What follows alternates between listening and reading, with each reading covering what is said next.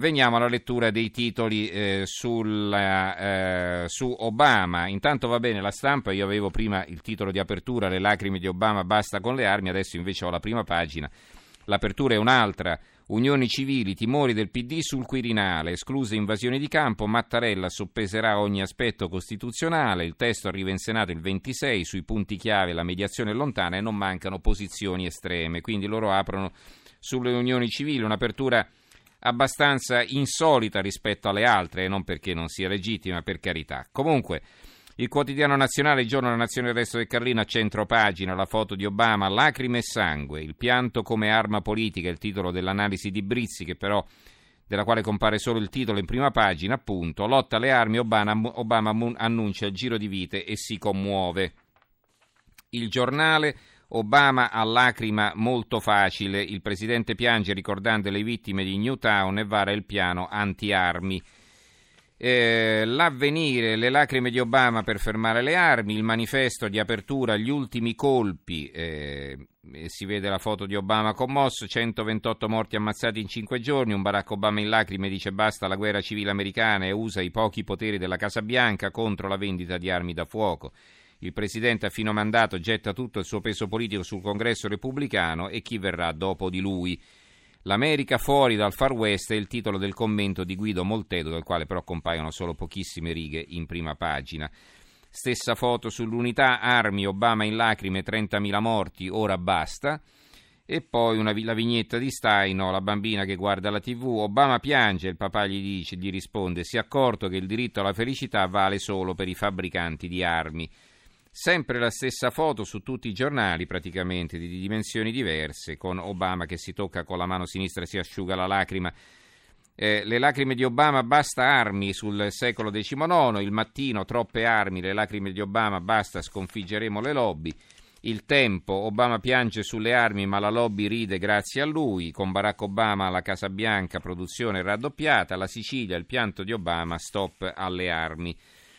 Altri eh, titoli, eh, l'Europa licenzia l'Italia, l'Italia e l'apertura del quotidiano nazionale, l'unico nostro funzionario nello staff di Juncker costretto a lasciare, protesta Gozzi che è sottosegretario alla Presidenza del Consiglio, posti chiave monopolizzati dai tedeschi, italiani, colpevoli siamo, siamo noi, l'editoriale del direttore Andrea Cangini intitolato L'inverno delle cicale. Diciamo la verità, quando un governo arriva, come usa dire, battere i pugni sul tavolo di Bruxelles, significa che ha già perso l'immigrazione, le banche, i gasdotti, i conti pubblici, l'ILVA. Tutte le questioni che vedono l'Italia contrapporsi alla Commissione europea vengono decise ben prima di giungere a livello politico. Volendo incidere occorre occupare quegli snodi vitali dove i dossier vengono istruiti, eh, quindi una critica all'assenza dell'Italia nelle istituzioni europee. Il, eh, il, Sole 24 Ore apre così, le borse provano il rimbalzo, la banca centrale cinese immette 20 miliardi di liquidità per sostenere listini e yuan in effetti le borse rimbalzano anche se di poco. Eh, Piazza Affari la migliore guadagna l'1,20%. Pechino interviene, Milano rimbalza, il titolo di Milano Finanza. L'apertura del, fo- eh, del Fatto Quotidiano, vogliono l'Ilva modello all'Italia con i patrioti di Marchionne. L'amministratore delegato della Fiat serve al Premier per costruire una cordata per Taranto, quindi sembra che appunto sia interessato anche Marchionne, coinvolto quantomeno nel salvataggio dell'Ilva, questo dice il Fatto Quotidiano, che poi ha un'intervista interessante a Nardone, ex PC PDS, confessioni di, confessioni di un collezionista, vi racconto i miei 20.000 raccomandati in 30 anni, 20.000 raccomandati, suppliche spinte. C'è la coppia di genitori che vuole un sostegno per l'esame universitario della figlia, ci sono postini e dipendenti pubblici che chiedono di avvicinarsi a casa, ci sono tanti poliziotti che smaniano per entrare nei servizi segreti. Un'intervista appunto su come eh, eh era, impiegava il suo tempo questo Nardone. Ehm Ancora arriva la bolla del prosecco, troppo bassa qualità in giro, prezzi fuori mercato, è un articolo di Carlo Cambi sul libro dove c'è un altro articolo interessante, Zalone fa sempre più ridere, l'ultima la Will lo processa. Carmelo Barbagallo contro, contro, Checco Zalone, come dire, il leader del più ministeriale dei sindacati contro il campione del, del botteghino, una sfida che ricordi grandi duelli senza tempo, Mazinga contro Goldrake.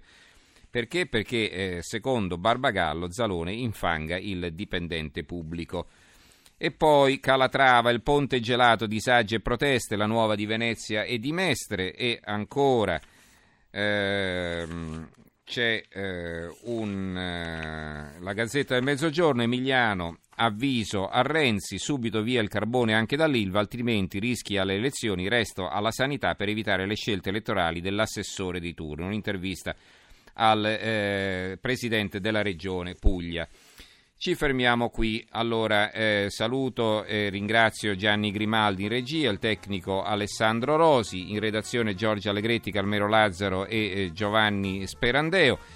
Eh, vi lascio al giornale radio delle due, noi ci risentiamo domani sera. Grazie a tutti e buonanotte.